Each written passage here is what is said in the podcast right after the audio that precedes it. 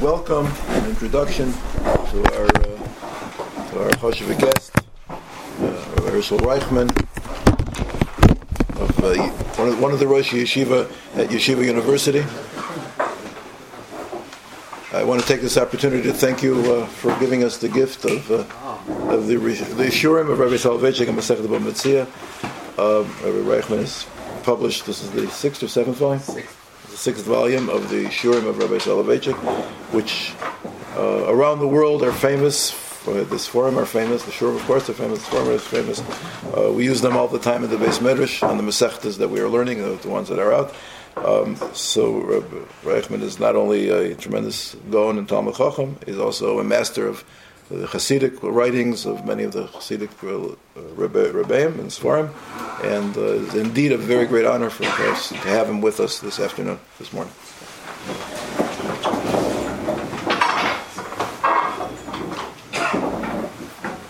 Thank you very much, everybody. Rashiva, uh, we're talking about Chasidus today. And, uh, the sefer I use all the time is Shem Shmuel, which I recommend. And I'm going to be publishing uh, a sefer very soon in English. So I hope that I'll be able to bring it over here also within a year. Be'ez Hashem. I wanted to discuss a certain topic um, which I think is relevant to a lot of us, all of us probably. The topic is the topic of consistency uh, versus uh, uh, variation, let's say. So he has two very interesting pieces uh, in this week's Parsha Vayechi and last week in Vayigash. In, in Parshas Vayechi, uh, the Shem Shmuel is discussing uh, a very interesting question.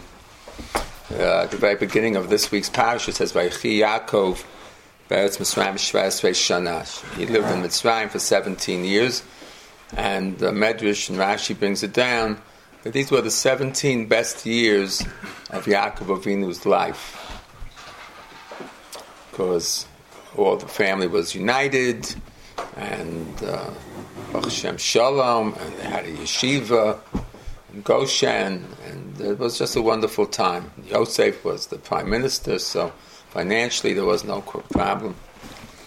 The question is, why did this take place in Golos? So everything is with Hashgach, everything God plans.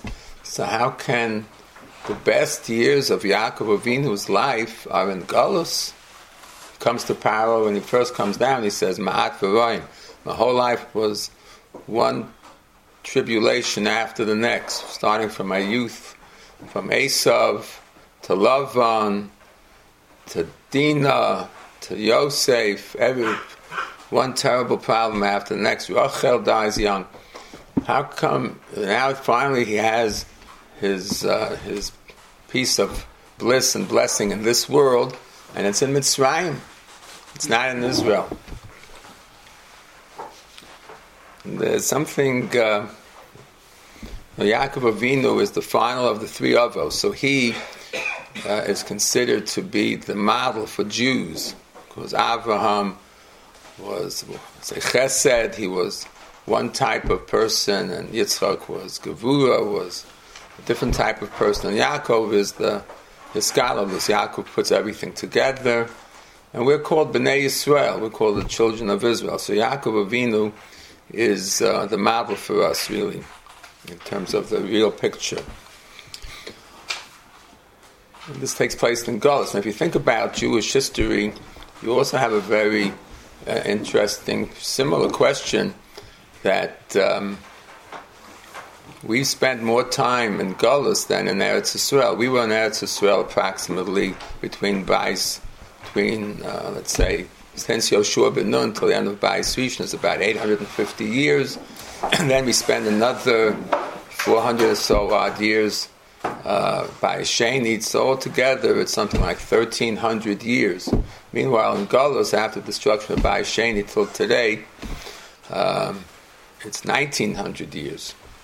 So much more time has been spent by the Jewish people in exile than in Israel. Now, Baruch Hashem was starting to come back to Israel, but still a Galus, not Mashiach yet. So it's also a very strange thing. It's a very strange thing that the majority, the large majority of Jewish history is in exile. And some of it has been very pleasant, like the American exile. American exile has been a very pleasant gullus, really. So Shem MiShmuel uh, wants to talk about this question, and he, he develops the idea of consist- constancy versus variation. If you think about Yaakov in comparison to the 12 sons, you see that Yaakov is constant. He is constant.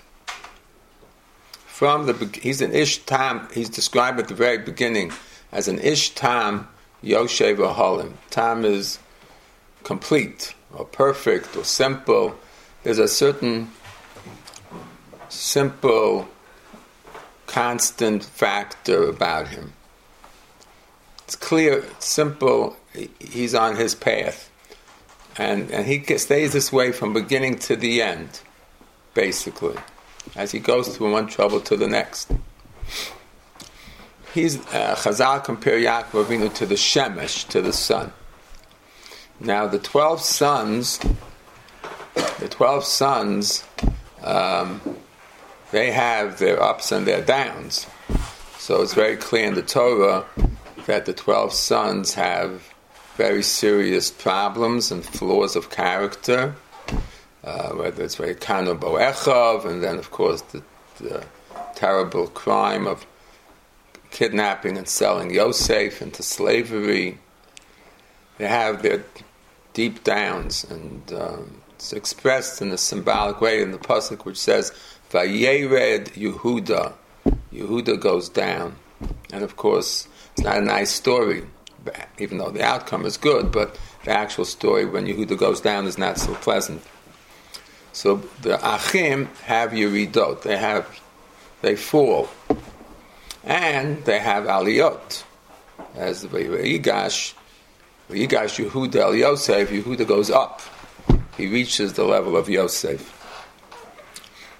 So the twelve tribes and the Medrashim and other places are compared to the 12 months of the year. And each month of the year has its own different uh, character, it's different, uh, different temperatures and climate and, and so on, mood. Uh, and so are the Achim, they're all different. And uh, the month also is represented by the Yereach, by the moon. And the moon is not constant. The moon, the moon is very, it varies all the time, it has variation all the time. It can disappear and become a full moon and everything in between. So the Achim are compared to the Yerachim, the Shana, to the moon. They, they, have, they have great moments and very black, dark moments. And that's very different than Yaakov. Yaakov is constant. He's a Shemesh, and they're the Yereach. Now, the um, where, where does this come from? Where does this come from? So, what he wants to say is that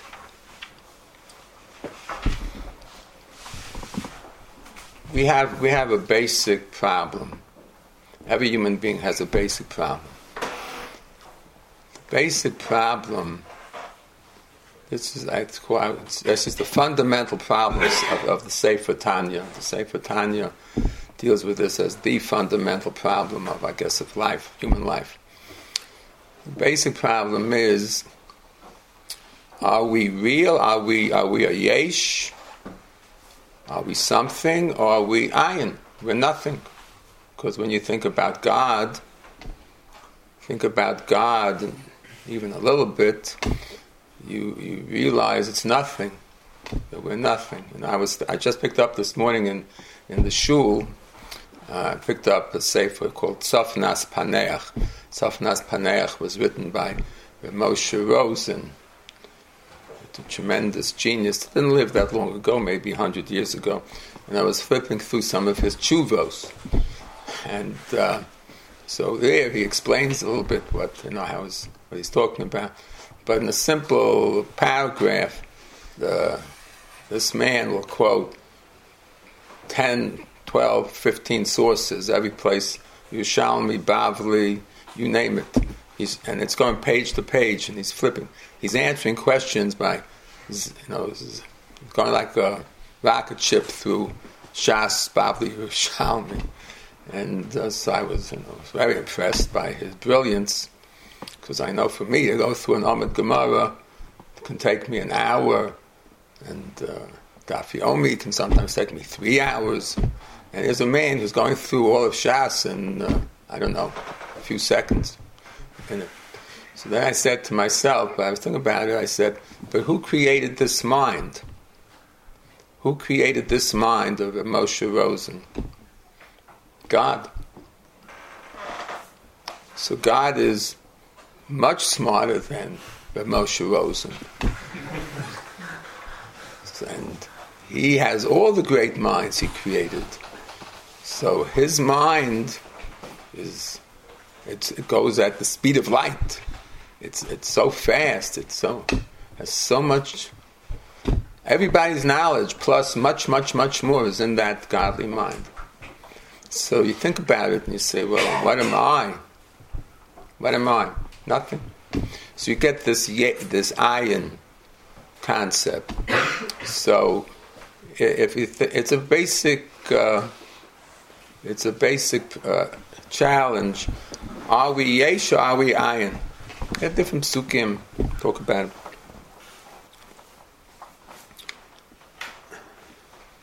So, what the Shem MiShmuel says is that uh, if you want to be constant, and this is a very interesting point, this is a very profound point. I think we all would like to be constant. I think consistency is something all of us would like to have.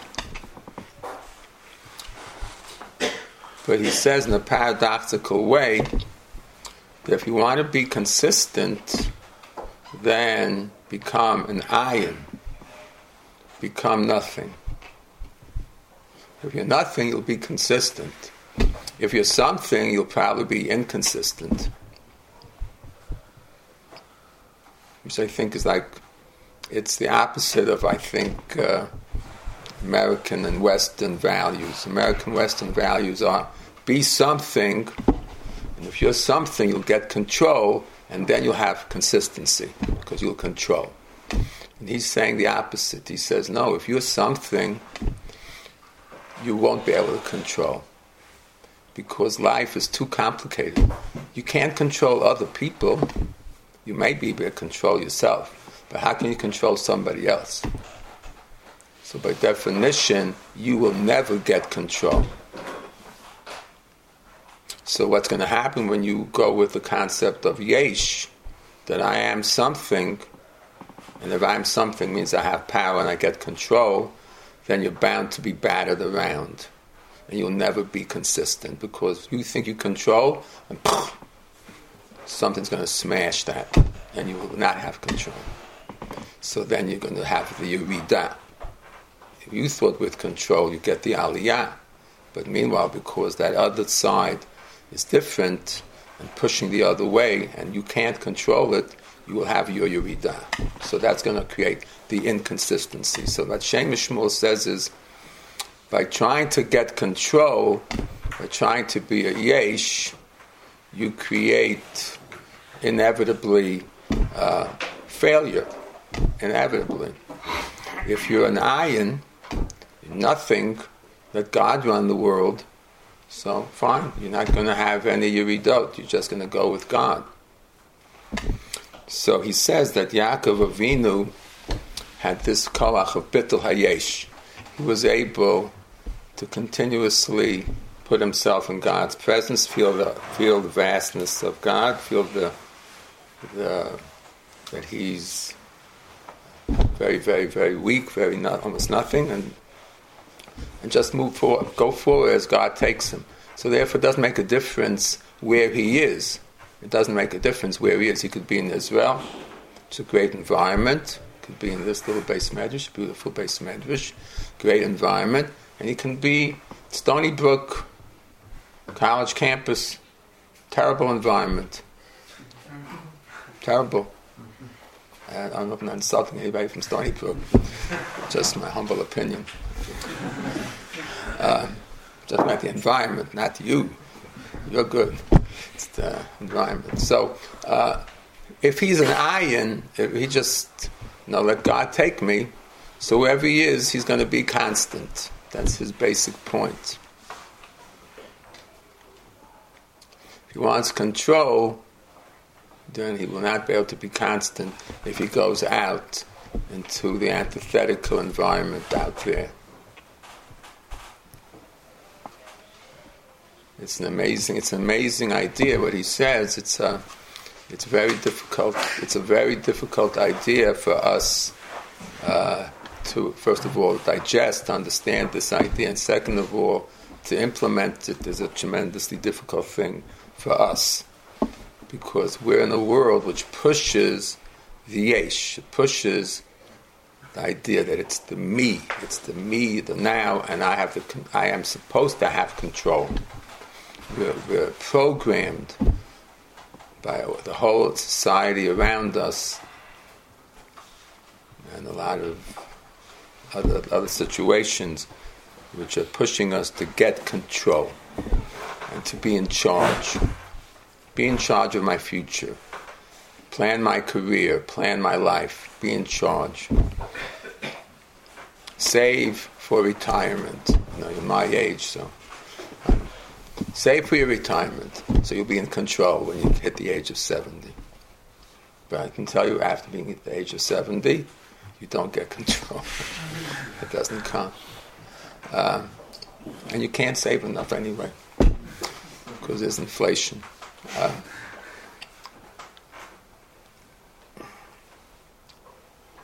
I tell you the honest truth. That's a, it, the, the Tanya, he was a brilliant man. So he, he picked up this problem about 200 years ago when he wrote his book, Tanya. And uh, he talks a lot, a lot about it. The, question of being a yesh versus being an ayin. And um, well, basically, he's saying his basic resolution is that you're supposed to be both. Supposed to be a yesh and an ayin. That's basically what the Tanya says. Uh, so the truth is like this. If we, if we, let's try to do some Tanya uh, work on this. I mean, Shem MiShmuel gives us, let's say, personality types. Some people are this way, some people are that way. Uh, but if you think about it, really, the way the Torah is set up, the Torah is, is basically programming certain situations where it wants you to be a yesh, to do something, to take control, and to have energy and do things. Sometimes Torah wants you to, to just let let God take you, just God take you, you know. Um, so in general, generally speaking, let's say, for example, uh, the question of how do you react to uh, to uh, let's say someone is sick. I had this discussion actually yesterday with somebody. So there's someone sick. So is prayer. And I mean, I'm not doctor. So, what about praying? After at the end of the day, God's going to decide whether this person will get well or not. So, does my prayer make a difference? I mean, that I would like him to live, God knows anyway. So, what's the point? What's the point? If it's for me, God knows my interest. I want my friend or relative to stay alive, not to die. So, why do I have to pray, or should I pray? So I had this discussion with somebody. I was saying, pray, pray, pray. And this person was telling me, prayer, I don't know. I mean, a little bit, but I don't believe it's going to make a difference. So the thing is like this that when you go into prayer, you really have to have a double attitude, have, have You have you can't just be an uh, sure when you're praying and you're talking to God, you know that He's all powerful.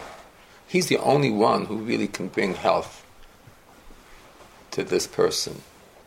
Okay? Let's say the person has to go through a very, very severe and dangerous operation. So, and that doctor, I had this experience with somebody not so long ago. So that doctor had just killed somebody on the operating table. And that doctor's coming in to operate on your brother.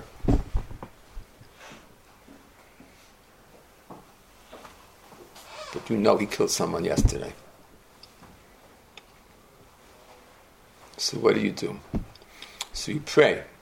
So if Hashem is going to listen to your prayer, He's going to make that doctor do a miracle operation to cut exactly the right amount, to do exactly the right thing, do a textbook operation, perfect, and your brother will come out well. If he makes one little mistake, your brother's dead. Who made that decision? If the doctor will make the perfect operation and save that brother of yours, or will he make the little mistake and the brother dies? Who made that decision? This doctor has a track record. Sometimes he does it, sometimes he fails. It's Hashem. God decides that in this operation, this doctor will do it the right way. Sometimes God decides he won't do it the right way. So, do you have the power to influence God's decision? The answer is you do have the power. That's what the Torah says. Because you choose, because you choose to pray, you giving God. This is a it's one of the chidushim of the Torah that uh, people give God the power. God has all power, but He decided to transfer some of that power to people, and people can give it back to God. That's what's going on. God has all power. He doesn't need people at all. But He created people, and people have tremendous needs. So He says, okay, I'm giving away my power to you, and now you give it back to me. So if you pray, you're telling God, I know you have the power, so please use it for my brother. And you gave me the power to give you the key to open up the door for that, for that uh, so, solution, that salvation. That's what koach. That's what tefillah is. Not just being an eye. You know basic tefillah is, I have no power. All power is in Hashem's hand, God's hands. Let God please do it. I have no power. So there is definitely a basic attitude of being an ayin, of having being powerless in, in prayer. And the more we, we realize we're powerless, the more powerful the prayer. That's what the Gemara says. The person should make himself to be completely batel, then he has, then, that, because that's true. That's what the truth is. But, but then, then like that person told me, then why should I pray? I have no power. But the answer is, you do have the power that through your prayer you get God to do it. So when you go into prayer, and this is something I think we can all work on. It's uh, when you go into prayer, uh, yeah, you, should go into it with this. Actually, like the Tanya says, you have to. You should really have both attitudes. On one hand, I'm powerless, and I'm completely at God's mercy. On the other hand, I have the power to get God to help me. I have that power. I am a yesh. I can get God to help me. You have to believe in, have to believe in our power to influence Hashem to do it. God made that decision. When He told us, I want you to pray, He made it a mitzvah. And according to the Ramban, it's a mitzvah from the Torah. And the Dafka, according to the Ramban, the mitzvah is Be'et Sarah, when you have a terrible problem. Then you have a special mitzvah to pray. It's because God is saying, I'm giving you the power to influence me to get it to happen. So you can pray for, you really, you're even allowed to pray for a miracle. Like Gemara says, Ein Somcha Nes. You shouldn't rely on a miracle. But in prayer, the Gemara says, Afil Chev Chadam Munachat Al Tzavao Shal Adam Al Yaesh. Even when you have, you're on the gallows and you're about to chop your head off, you still pray because God can make a miracle. He makes miracles because people pray. Now you know. The Gemara says, "Ain't adam." Let's talk about this in a few minutes. Ain't adam makia beniso. People don't recognize their own miracles. Do we recognize the miracle that you know you guys are sitting here? This miracle.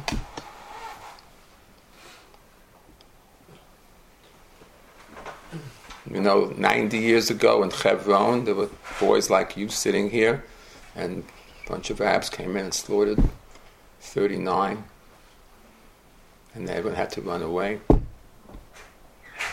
And 200 years ago, there were no Jews to slaughter. There was no one here but Arabs. What a miracle. Oh, do we recognize the miracle? Where does this miracle come from? How is seven million Jews living in a country surrounded by hundreds of millions of, of ISIS and jihad, and I can't even keep track anymore of how many different groups there are. What's, how does this miracle happen? And the whole world condemns Israel and the United Nations Security Council and nothing else. After 70 years of a country, you condemn them for building a few houses someplace. How does this miracle exist? The answer is millions of Jews for thousands of years praying billions, probably trillions of prayers of uh, Shleim Yechab Rachmim Tashuv. Bring us back to Shleim.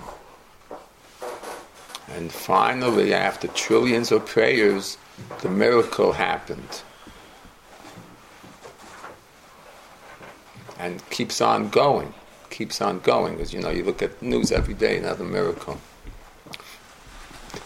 We're yesh, we have power. But the power is by being an iron, by realizing that we're powerless. That's what the Tanya is trying to bring out. You have to I think his basic idea is iron, his basic idea is that we're really nothing, but that being nothing gives us the power to be something. I, I want to say something like that about Talmud Torah because you guys are learning. You know, I, I, as the Rab said, I published the Shurim of Rabbi Soloveitchik, So I remember when I first came into the Rav Shir, um, a little while ago. So there was this guy there, and I saw that he's a very good boy. He's a very good boy. He's now a, a Rosh Hashiva in Yerushalayim. His name is Michel Shurkin, Rabbi Shurkin. He's in Torah Moshe, a big Rebbe. So at that time, was in the Shir. So I, had, I spoke to him after the Shir. So he says to me, "I'll tell you, I'll tell you a basic principle." of how you should succeed here with the Rav, with Rabbi Soloveitchik. He says, you, you, you come into that shir, and he called, he, I remember, she's not, he wasn't a chassid at all, a real Litvish fellow from uh, Beis Talmud, uh, Mirror, Shiva. He says, you be mavatel, use the word being mavatel, which is a chassidish word. He says, be mavatel, he said, didn't say yesh, but he said, be mavatel yourself. You're nothing.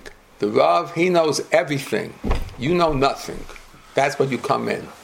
You think I know nothing. I said, I, I did know something. I thought. No, he says, you come in, that year, you know nothing. Just listen. You know nothing. And you listen to his question. And, and see how he's grappling with the question. And see how he's finally resolving the question. And learn how to think. Okay, he's teaching you how to think. So I, I, I really listened to him. I, I started to do that uh, come into that shir. I prepared for the shir for many hours. Uh, but I come into the shir, I, I, would sit down and say, I really know nothing about the Gemara. Nothing. You know, I'd learned the Gemara seven hours, and I could probably say it back and forth by heart. Said, I know nothing. I want to hear what the Rav is saying. Listen to his question. Try to follow his thinking. It day after day, day after day, day after day, for many, many years. Till finally my mind started to think like the Rav. Then at maybe four or five years later, I would walk into this shiur and I would already 90% of what he was going to say I had in, in here because it came by itself. My mind had been butter. My own thinking was no. I was thinking like the Rav. That's what Shurkin told me at the time. It's exactly what the Tanya says in general that a person should begin with the ayin and then he becomes a yesh. It's true about Talmud Torah. It's very, very important. If you come in, I know everything, I, and it's very sad. You know, I'm a Rebbe Baruch Hashem, 46 years. I've seen a lot, a lot of Talmidim. The ones who are Matzliach are the ones who come in with the attitude, I'm an ayin. I don't know. I want the Rebbe to teach me. The ones who come in and say, I know already, I'm, I know. You start competing with the Rebbe, saying a better shot, right away they, they're not Matzliach so much, not with this Rebbe. So uh, the Koach HaBittul is basic. I want to speak a little bit about marriage. Now, you guys almost gonna think of getting married. Very important in marriage is this bittul hayesh to be an ayin. Uh, there's a, a tremendous problem, incredible problem in today's marriages. That is that both sides are coming in with yesh, yeshus, me, me, and me. And I took you because you're going to serve me. Everything is the me, and both sides are saying that. Terrible, terrible. Because, as we said before, you can't control other people. It's just God made people to be separate and to be independent. God did not want people to be controlled In fact, Rabbi Soloveitchik gave many shiurim. How come uh, Malchus, the king in Israel, so many hundreds of years we didn't have a king, and and then when you had a king, it didn't last very long. David and Shlomo, and then it splits. Now, close to two thousand years, no king, because the idea of a king is control, but Judaism is against control. Judaism doesn't want people controlling other people. You choose B'chaim. But you don't control other people, you can try to control yourself. That's the point. So, but if you you try to get control over other people, other people try to control over you, it's going to be a lot of problem, a lot of problems. Uh, it doesn't work. For both sides, it doesn't work with Jews. Maybe it works with Chinese, but not with Jews. Uh, you can control a billion Chinese. You can't control two Jews. I'm telling you. The only way you get any kind of thing with Jews is you have to. You can influence Jews, and then they'll make the decision to do what they want, and you hope it's close to what you want. But don't. You can never get control ever. I don't even, I never, I don't even try. Decades, I'm not even trying to get any control over any Talmid whatsoever. Do what you want. Just listen and think about what I'm saying, and maybe you'll use it. That's my attitude. There's no control. Can't control. Jews are. The Shem MiShmuel speaks about this. Lot comes from the. Maharal is trying to explain why is it that Jews are always fighting with one another. So Maharal says because God made us independent because he gave us independent thinking. So when people are independent thinkers, you're not going to be subject to other people, and that's why if it's mis a certain way, some misuse of that power of independent thinking creates arguments. Sometimes they're not healthy arguments. But but basically, the, what's good is that you should be an independent thinker. You, you, have to make your own decisions. So, getting back to marriage, when you come into marriage, you want to control that other person.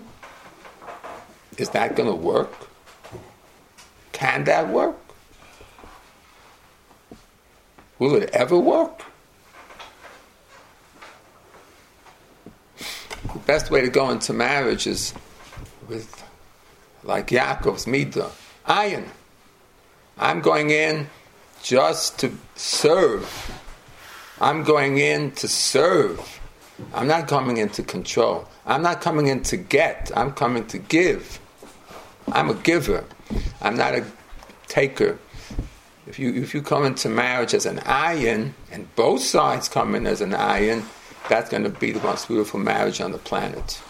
If both sides are givers and not takers. So Gemara says, Chayv Adam lechabed et ishto yoter migufo. You have to give her more than you want for yourself. She's one. She's number one. You're number two, and the opposite. She think about her husband also that way. So the ayin, the ayin is the basis of successful, happy marriages. The ayin is the basis have successful learning and Torah. The ayin is the basis of successful prayer. But we have to be a yesh. We have to be people who do things. We can't. We can't. I just want to make this point. The Christianity, which came out of Judaism, Christianity sanctified the ayin being nothing. And uh, they completely mevatel the yesh. They don't have any mitzvos, just faith. That's why they, their religion is a failure. First of all, it can't work in today's society, which is so much on the yesh, on the me and power and side. How can a religion which preaches that you're nothing know, works. That's why Christianity is, is, out today. But uh, but the, but but what's wrong about it in general is that you can't have an ayin without a yesh. God gave us mitzvah, so overall, the idea of a mitzvah means that you have power to do good things. You're supposed to do good things, and you have the power to do good things. The Avda L'Shama, God put man into the and woman into the world to do things.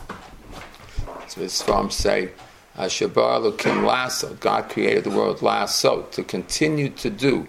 Who does the lasso? People. People do the lasso. We have to do. We have to realize that we have tremendous power. We have Tselem Elokim. We were given God's image. We have tremendous power main thing is we keep God as our partner in the yesh side. There's, there's an I inside, but the, the yesh side is very, very important.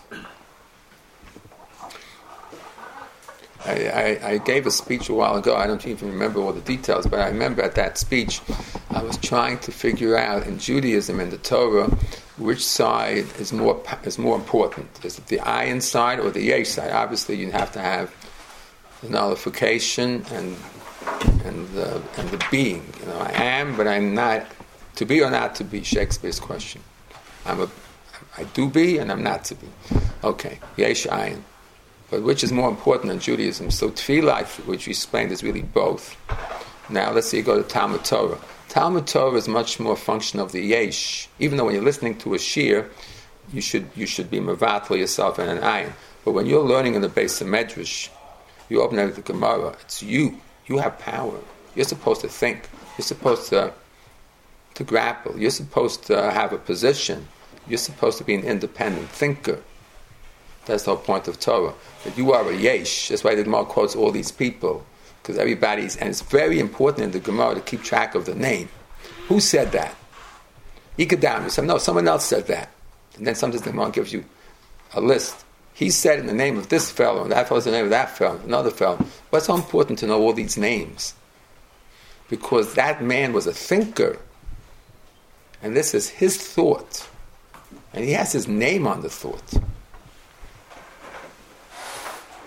Very important, you know, you should have a notebook and you write down your chiddush, my idea. That's what Torah is all about. So Torah, I think, even though in the learning from a Rebbe, it's the ayin, it's the nullification, but when you're learning by yourself or with a chavrusa, then it's the yesh. You have to be very strong. You have to be very independent, creative. It's my idea. Torah wants you to think that way. This, by the way, was Yosef. Yosef, he's the representative, Chacham V'Navon, the independent thinker, the creative thinker. The independent creative thinker can save civilization. He can save civilization. You know, the guy who thought up the idea of the DNA, the independent thinker. How many medical advances have come out of that? The guy thought about maybe you can split the atom. Have to be independent thinker. Torah wants it very much. So in Talmud Torah, the emphasis really is on being a yesh. And in Tefillah, it's ayin v'yesh. Now, what about chesed? The milas chesed, the third pillar, very much being a yesh. You have to do. We can't. We're not allowed to sit back and say, you know, like in the East, Eastern religions. So the monks sit in the monasteries and they meditate for, for 12, 14, 16 hours a day. The people out in the street are starving, dying. No one cares. India, uh, Tibet, but the monks, they're in their spiritual world. What happened to chesed? Doesn't exist. Because in that spiritual world of the monks, they are ayin. You know, the nullification of self is very important in Eastern uh, religions. But where's the yesh? You're not doing anything. So why did God give you a body? Why God put you in this world? You could sit and meditate in heaven on God's greatness. You don't have to come to this world. Obviously, there are things to do in this world. Shabbat Kim Lassos. So you have to be a yesh. You have to get out there and do. So when when you you're in yeshiva, so it's a combination of of nullification because you, you sort of wipe out what I think I knew, what I thought I knew. I find that I really don't know very much. So I'm an ayin. I learn from my rebbes and from my uh, people peers. And then I become an independent thinker. I become a Talmid Chacham. I can think and I can have opinions. And I learn how to pray. Nullification of self. I'm very powerless, but I do have God's gift of power of prayer. And then I leave the yeshiva, I go out.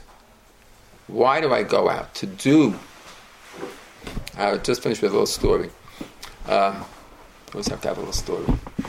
Uh, I, I, had this boy came to my shiur in YU, know, maybe 10 years ago. And uh, he was good, good, good boy, good bachur, very good boy. And I said, where, where are you from? He said, I come from the University of Minnesota. I decided to transfer to YU. I said, well, I, I can understand why. He says, yeah, I, you know, it's a yeshiva there. It's not, there's no yeshiva there, and you have yeshiva with a college, so I can do both. I said, what were you doing in Minnesota? He says, well, you know, I was very active. I was the head of the Hillel Jewish club on campus. We did a lot of things. And, but, you know, I wasn't learning that much Torah, so I came in for after yeshiva. So great. He spends the year with us, and he does very nicely. At the end of the year, he comes to me and says, Rebbe, I'm leaving. So what's going on? So I'm going back to Minnesota. I said, really? You didn't accomplish learning? He says, yeah. I did learn Torah, but I didn't do anything here. Just learning, college, didn't do anything. There, I was helping hundreds of Jewish kids. I was running Shabbos, and other programs and protesting. I don't know at the time, or maybe was, there was still pro- I don't know. We were always protesting something. So, protesting. I said, okay. So I said, I don't try to control Talmid. Go back to Minnesota, do your thing. Okay, a few months later, the next year comes around, and, and there's a big protest. Again, I forget what it was all about. But in Washington, D.C., there was some huge Jewish protest, or rally, and everyone's going down to Washington, D.C. So I went down on the bus with the YU guys, and we got to this big park by the Capitol, and tens of thousands of Jews there rallying or protesting about something. And uh, and boom, there's this guy, my Talmid, right there. I said, Shalom Aleichem, what's going on? He says, I'm here. I said, what are you doing here? He says, look, you see these 50 kids? I brought them from Minnesota for the protest. So I said, so what would you say? He says, unbelievable. He says, now I'm back in Minnesota, I'm doing so much. I'm again president of the Hillel, we're running Friday night dinners. And as you see, we come down to Jewish rallies. It's amazing. So, okay, bracha uh, so what I saw like this, this guy, he understood a very important thing. When he goes to Minnesota, or somebody goes to Stony Brook, you're not there. He's not there to become an ayin, to become a nothing, and be overwhelmed by this Goyish, non-Jewish culture and, and everybody else, what's going on around him. He's there to be a yesh.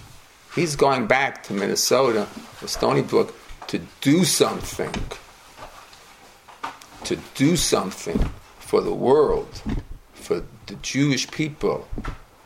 He's not going back to become nothing and just, you know, study and, and go on with his career and maybe hang on to his Judaism remember some things he learned in the yeshiva when he was in Israel. He's going there to do something for Judaism, for Torah, for Hashem, for Am Yisrael. That's what chesed is. Chesed means when you go out, you have, you're charged. You have a mission.